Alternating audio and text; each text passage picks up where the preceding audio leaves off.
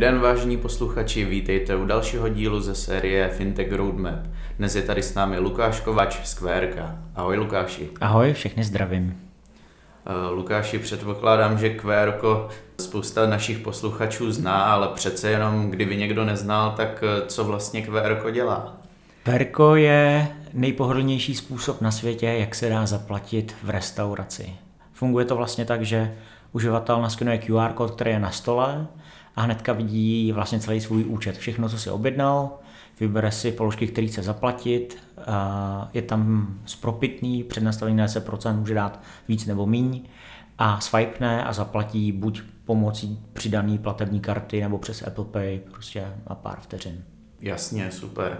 A co vlastně v Querku děláš ty, jaká je tvoje pozice a co máš tady na starosti, tak jakou, takovou tu daily routine? Jasně, vlastně já jsem CEO a, Querko jsem si tak trochu vymyslel a pak jsem vlastně poskládal tým co-founderů dohromady tak, aby jsme vlastně byli schopni vytvořit první verzi Querka a dneska Querko narostlo, ten tým je víc než 20 členej a je to o tom to uřídit eh, strategicky i produktově. Vlastně velkou část toho produktu si pořád jako držím pod sebou a hlídám si, aby to bylo maximálně jednoduchý, aby to pořád byla platba za pět vteřin. A přesto ten podvozek toho QR a všechno, co musíme dělat a i jak procesujeme ty platby, jak pak vyklírováváme ty platby těm restauracím, tak um, ta infrastruktura už je poměrně složitá. No a mm, taky důležitá věc je samozřejmě e, řešení toho, aby QR mělo financování na svůj běh. Eh, říkal jsi, že QR hodně narostlo.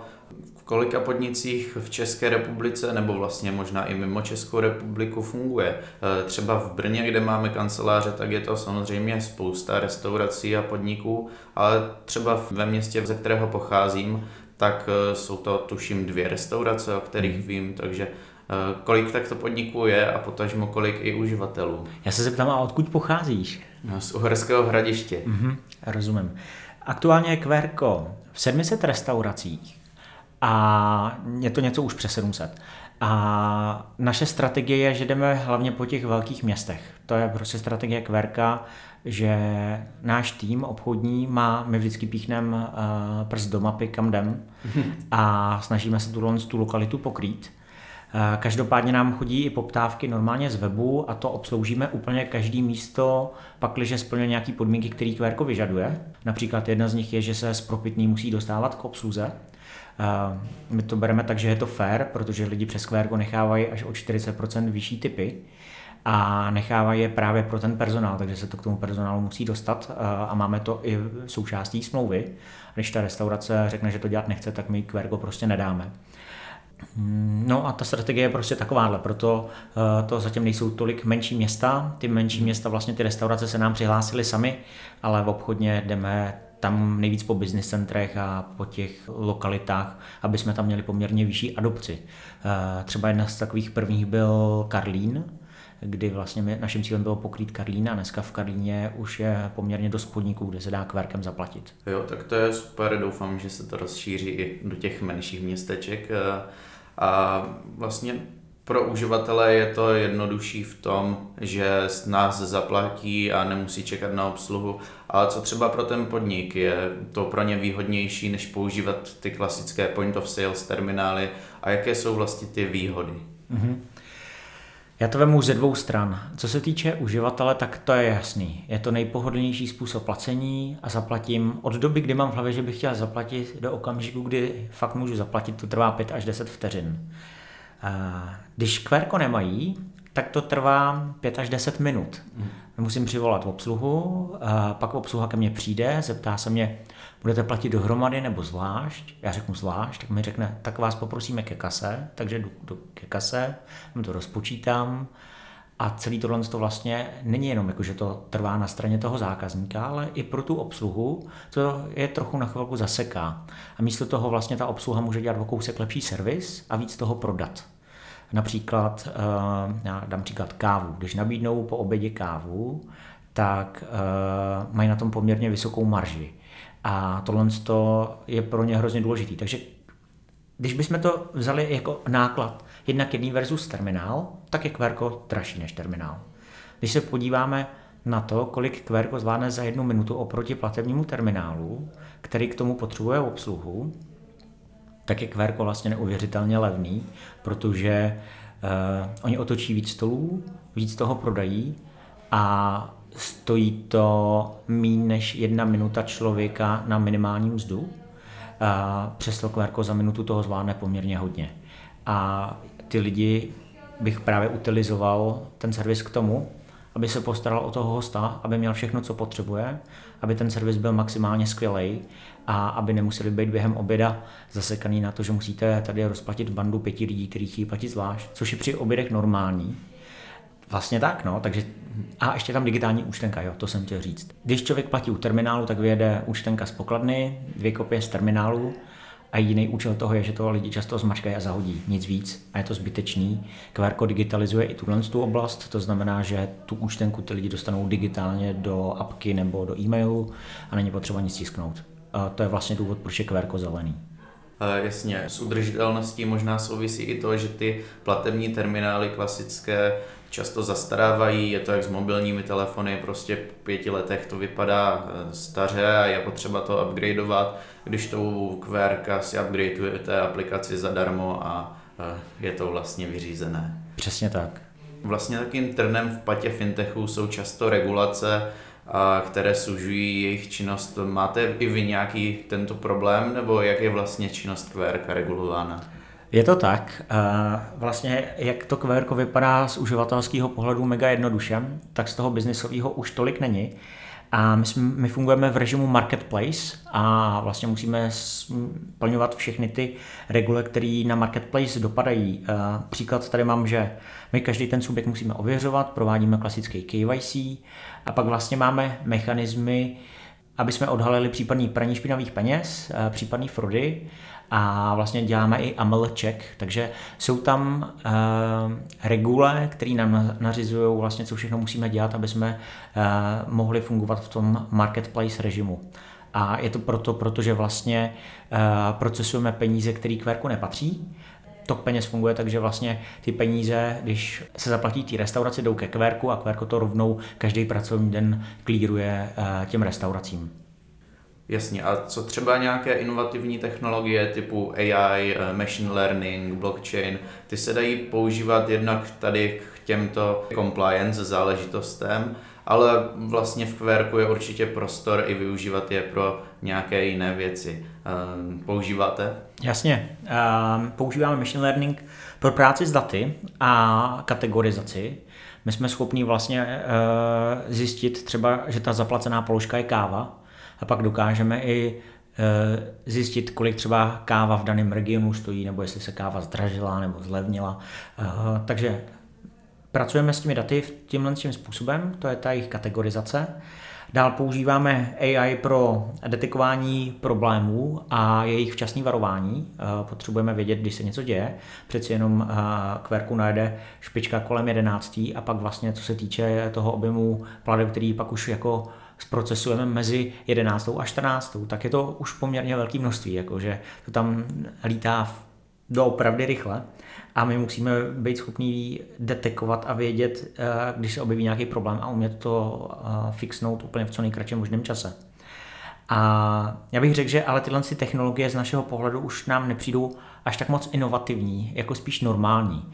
Eh, ten svět už se tam posunul a Třeba my si říkáme tady, že nám přijde víc inovativní to, že propojujeme ten totálně offlineový svět restaurací s digitálem, s onlinem, kdy eh, dá se pracovat a zůstat v kontaktu s zákazníkem způsobem, jakým to dneska v restauraci možný není. Protože ty toho zákazníka dokážeš opečovávat skvěle, dokud tam sedí. Ale když už odejde, tak ne.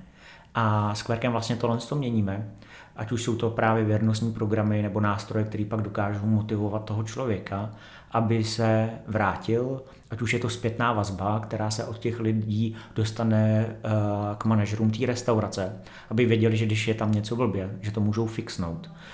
Tohle to nám přijde vlastně mega inovativní, protože eh, to, co my běžně známe z e-commerce, se snažíme přinést do tohle z toho offlineového gastrosegmentu. Ty jsi vlastně říkal, že restaurace jsou totálně offlineový svět hmm. a s tím souvisí to, jak na ně dopadla pandemie COVID-19. A to by mě vlastně strašně zajímalo, jak to ovlivnilo QR, protože vaše eh, hlavní taková doména jsou ty restaurace, které byly zavřené, ale vy se snažíte převádět do toho online světa, což je na druhou stranu pro vás zase pozitivní. Takže jaký vliv na vás měl ten COVID? Bylo to ve dvou vlnách. Když přijde lockdown, tak nás to bolí, protože když jsou zavřené restaurace, tak nejpohodlnější způsob na světě, jak platit v restauracích, nefunguje taky. To znamená, že během lockdownu QR vlastně mělo útlum. My jsme v té době přinesli novou funkcionalitu a to jsou kiosky a takeaway objednávání na čas, že si to člověk objedná, může přeskočit frontu, jak byly otevřený ty okýnka, ale ta největší prostě funkcionalita QR je ta platba v té restauraci. A ten druhý efekt, pokaždé, když končil lockdown, tak nám neuvěřitelně vylítla poptávka po QR z několika důvodů. Jednak je to bezkontaktní platba, totálně, že člověk nemusí ani šáhat na terminál, aby tam zadával PIN, prostě to celý udělá na svém zařízení a ty restaurace by, když končil ten lockdown, chtěli být připravený, nabídnout větší uh, pocit bezpečí v těch restauracích, to je jedna věc. A uh, druhá eh, je to i trochu nedostatek personálu, s čím celý gastro odvětví teď bojuje. A oni ví, že když tam ty lidi mají a mají jich míň, tak jim musí šetřit ten čas a ten drahocený čas prostě utilizovat právě k tomu, aby obsluhovali, aby eh, víc toho prodali a ne, aby stáli s terminálem nad lidma a rozpočítávali jednu skupinku za druhou. Takže eh, tohle ten efekt se nám vlastně dostavil dvakrát, pokaždý, když končil ten lockdown. Během toho prvního lockdownu nám došly úplně QR kódy. My vlastně ty QR kódy máme osazený NFC čipama a ono to chvilku trvá, než se vyrobí. A poprvé vlastně ta poptávka byla tak velká, že nám prostě došly. Hmm. A, a pak čekali restaurace víc než 14 dnů třeba na spuštění. A teď po druhý už jsme to jako věděli, že to může nastat, tak jsme se předzásobili a máme, pořád jsme předzásobený a ještě teď trochu je problém s čipama a dodávka z Číny, takže jsme předzásobený dost a máme tady plný sklep QR kódu. A jak vlastně vypadá takový typický uživatel eh, QRK? My jsme četli v jednom průzkumu, že tady ty bezkontaktní metody se naučili používat i důchodci, protože ti hlavně byli ohroženi tou pandemí, eh, takže používá typicky QR jako takový ten youngster, který si to chce spíš vyzkoušet, různé ty novoty, anebo jsou to už i uh, lidi, kteří se třeba chcou vyhnout tomu kontaktu z nějakých zdravotních důvodů. Mm-hmm. Typický uživatel QR, co vidíme z našich dat, je člověk, který má smartphone, Android iOS nebo Android Apple a je ve věku 21 až 49. To je nejčastější uživatel QR. Nicméně máme v naší zákaznické bázi už i uživatele, kterým je přes 60 a QR zvládají a platí tím opakovaně. Uh, ono to pořád není přeci jenom tak složitý. Uh, oni to k tomu přiloží a swipenou a zaplatí, takže to uh, dneska zvládne kde kdo. A my se snažíme odstraňovat veškeré bariéry i během toho onboardingu do té apky. Uh, vlastně dneska, když uh, iPhone přiložíš k tomu QR kódu, tak i když nemáš QR kód, tak eh, se ti stáhne mini aplikace QR. A člověk, když má v Apple Pay přidanou platební kartu, tak ji ani do QR nepřidává a prostě jenom swipene a zaplatí. Takže ta experience je tak jednoduchá, že to zvládají čím dál víc lidí. Hmm. A na tomhle si zakládáme a protože nám tohle zafungovalo na iPhonech, tak jsme přinesli podobnou experience i na Androidy. Tam jsme spustili Instant App. Je to něco podobného. To znamená, že člověk, eh, i když nemá QR, tak ono se stáhne instantní apka sama z Play Store a ten člověk prostě jenom swipene a zaplatí. S tím, že nám ještě se ukazuje taková jedna věc. Lidi na Androidech tolik neumí skenovat QR kódy a umí si spíš stáhnout tu apku. Takže tam to chování je maličko na těch Androidech jiný. Tam víc lidí nejdřív stáhnou tu apku a tím to naskenujou. Vlastně první věc, když spustíš QR kód, co chce, je naskenovat QR kód. A je to přesně z tohohle z toho důvodu, že uh, někteří lidi neví, jak to naskenovat.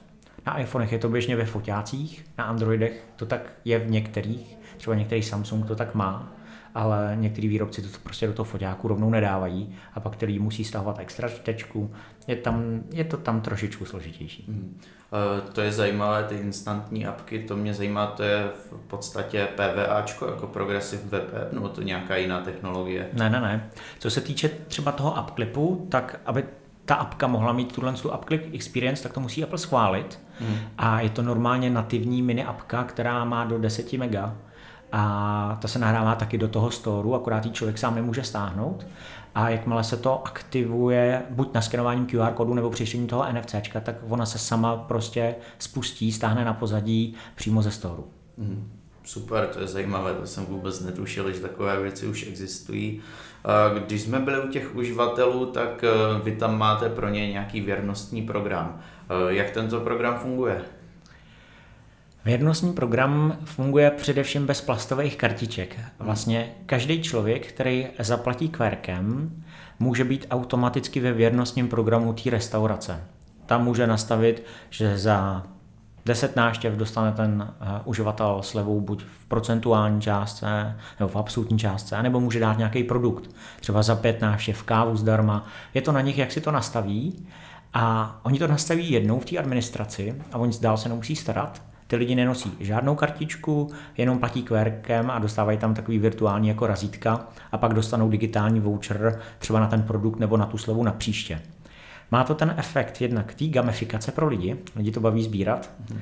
druhá to má ten efekt toho, že to vodí ty lidi zpátky. A o to především jde. Vlastně každý věrnostní program má za úkol budovat věrnost. A tu věrnost si ten zákazník musí zasloužit a když dostá a má nějaký, nějakou omezenou dobu na to, aby vlastně třeba těch 10 návštěv udělal, a pak dostane digitální voucher a má zase omezenou dobu na toho, aby ho uplatnil. Takže Ehm, je to věrnostní program, kdy nemáte slevu forever after, navždycky, ale musí si to prostě ten zákazník zasloužit, vybojovat a pak ty vlastně slevy můžou být poměrně hezký, ehm, nic nenosí, nic neukazuje, má naprostý soukromí na to, aby uplatnil ten věrnostní program. To mi přijde, že je prakticky revoluční eh, v tom, jak vlastně dneska jiný věrnostní programy fungují. Mm, jasně, každý asi známe těch 20 plastových kartiček, které vytáhneme jednou za rok z peněženky a úplně je tam mít nechceme, takže eh, to souhlasím.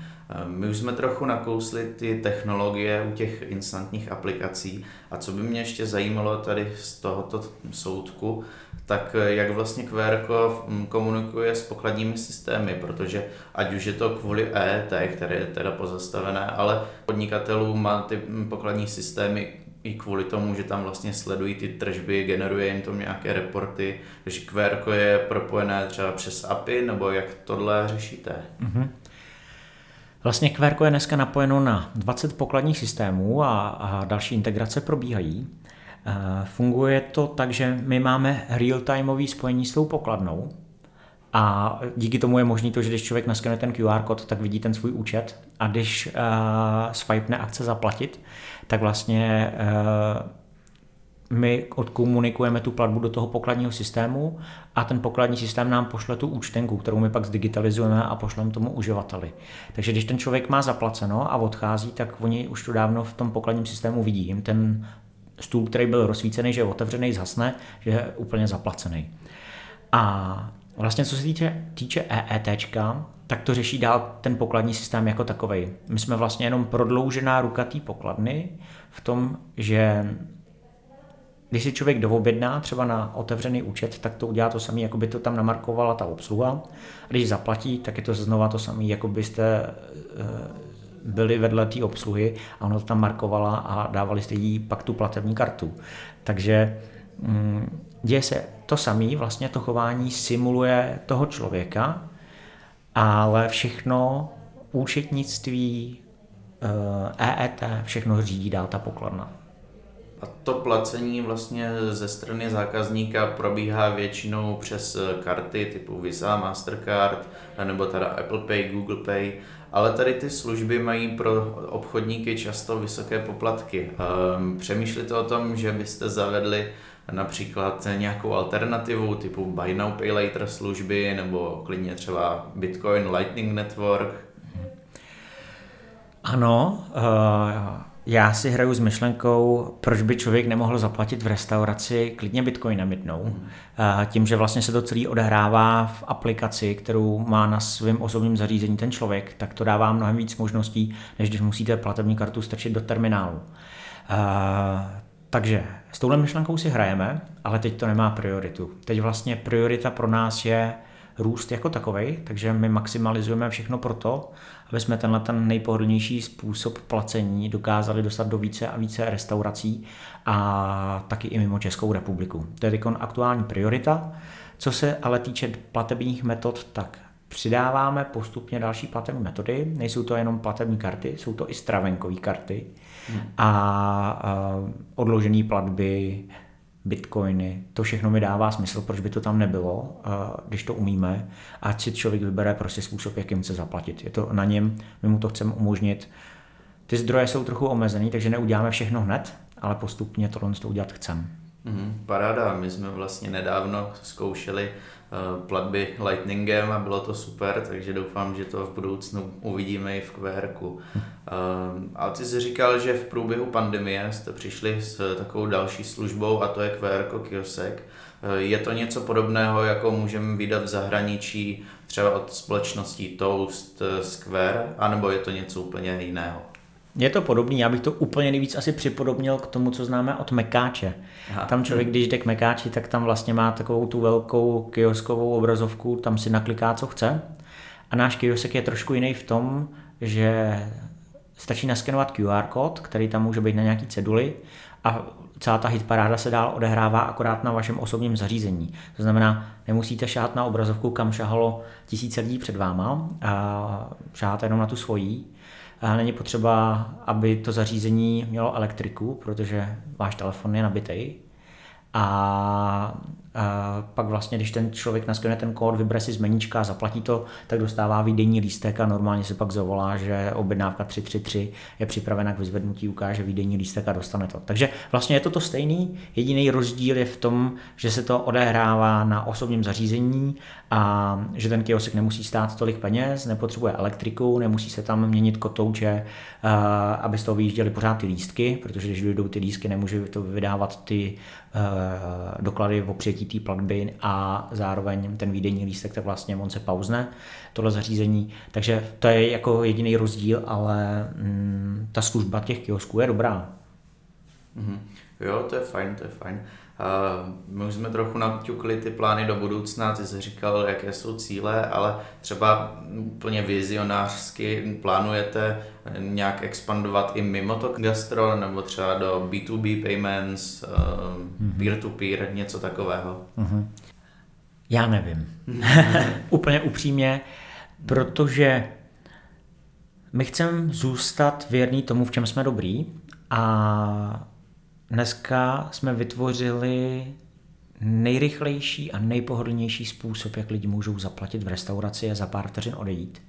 Jestli najdeme další místo, kde dokážeme být takhle revoluční a udělat něco, co není just slightly better, ale je to o hodně lepší, tak eh, se tomu nebráníme, ale nemáme to zvalidovaný a já to teď nemůžu potvrdit ani vyvrátit. Když se ukáže příležitost, kam můžeme růst a kde ta služba zafunguje a zase to zjednoduší lidem tu platbu a nemusí prostě čekat někde pět minut na to, aby vystáli někde frontu na něco a můžou to udělat za pět, deset vteřin, tak to je místo, kam bychom rádi šli. A mm, zatím spíš se soustředíme na expanzi služby jako takový a říkáme si, když to funguje tady a roste nám poměrně hezky ta user base, my vlastně jsme překonali 125 tisíc registrovaných uživatelů v Querku, tak co se má stát pro to, aby jsme QR dostali co nejrychleji do dalších zemí a co, co nejvíce restaurací. Takže to je jako náš fokus. Hrajeme si i s dalšíma odvětvíma, nebudu říkat, že ne, ale musíme to testovat a když to fungovat nebude, a nebo tam nebude ten produkt eh, řešit tu potřebu tak silně, tak to není to správný. Vlastně u každého nového produktu není největším rizikem konkurence, největším rizikem je, že lidi to nebudou používat, mm. že jim to neřeší reálný problém. Mm. Chápu. A člověk nemůže vlastně dělat uh, úplně všechno a tak. často je uh, lepší soustředit se na to, v čem je dobrý. Uh, s tou expanzí možná souvisí i to, že Querco je v portfoliu Mytonu, což je vlastně v Česku jméno samo o sobě. Jak jste s Mytonem vlastně navázali spolupráci? Jak v současné době probíhá? QR, aby mohl fungovat, tak potřebuje udělat uh, business s pokladním systémem. A vlastně my jsme šli hnedka za tím prvním největším, za Septimem. A tam mě nasměrovali na Milana Zemánka z Mytonu, který nás tam má na starosti, a se s ním pobavím. A že by se to Mytonu mohlo líbit. Tak jsme Milanovi napsali, potkali jsme se a nějak tam asi zafungovala chemie a vlastně jsme se dohodli na investici do Kvérka, a od té doby ta spolupráce je mm, fakt skvělá. A musím říct, že jsou to smart money. My se potkáváme každý týden. Každý týden několik hodin dokážeme přemýšlet nad tím, jak tu službu posunout. Takže e, není to čistě jako investice, že dostanete peníze a dějte cokoliv. E, je to o tom, že dostanete peníze, ale dostanete mentoring, kouče, vlastně z mého pohledu jsou Metoni spíš co-founder, eh, stejně s náma, že to není jenom investor. To jsem slyšel, že oni vlastně mají takto skvělý přístup, že kromě té investice předají i spoustu z toho know-how a to je vlastně možná 50% toho jejich úspěchu. Eh, my se dostáváme pomalu k závěru našeho podcastu a já se ještě zeptám, tato otázka je vlastně téměř stejná ve všech podcastech, ale vždycky dostanu rozdílnou odpověď a ty odpovědi bývají často super. Eh, jaké trendy sleduješ tady v oblasti payments anebo ve fintechu obecně? Mm-hmm. To, co sleduju, je, že docela mizí hotovost. Teď po covidu ještě víc, vlastně objem bezkontaktních plateb roste. A vidím čím dál tím víc, že lidi přestávají nosit ty fyzické karty, ať už platební nebo věrnostní. Vlastně Apple Pay, Google Pay tohle to nahradil a ty věrnostní karty postupně mizí taky, ať už se dávají do voletu nebo uh, se to úplně ten věrnostní program digitalizuje, tak uh, jednou to dojde k tomu, že ty lidi nebudou nosit peněženku, že bude stačit ten telefon.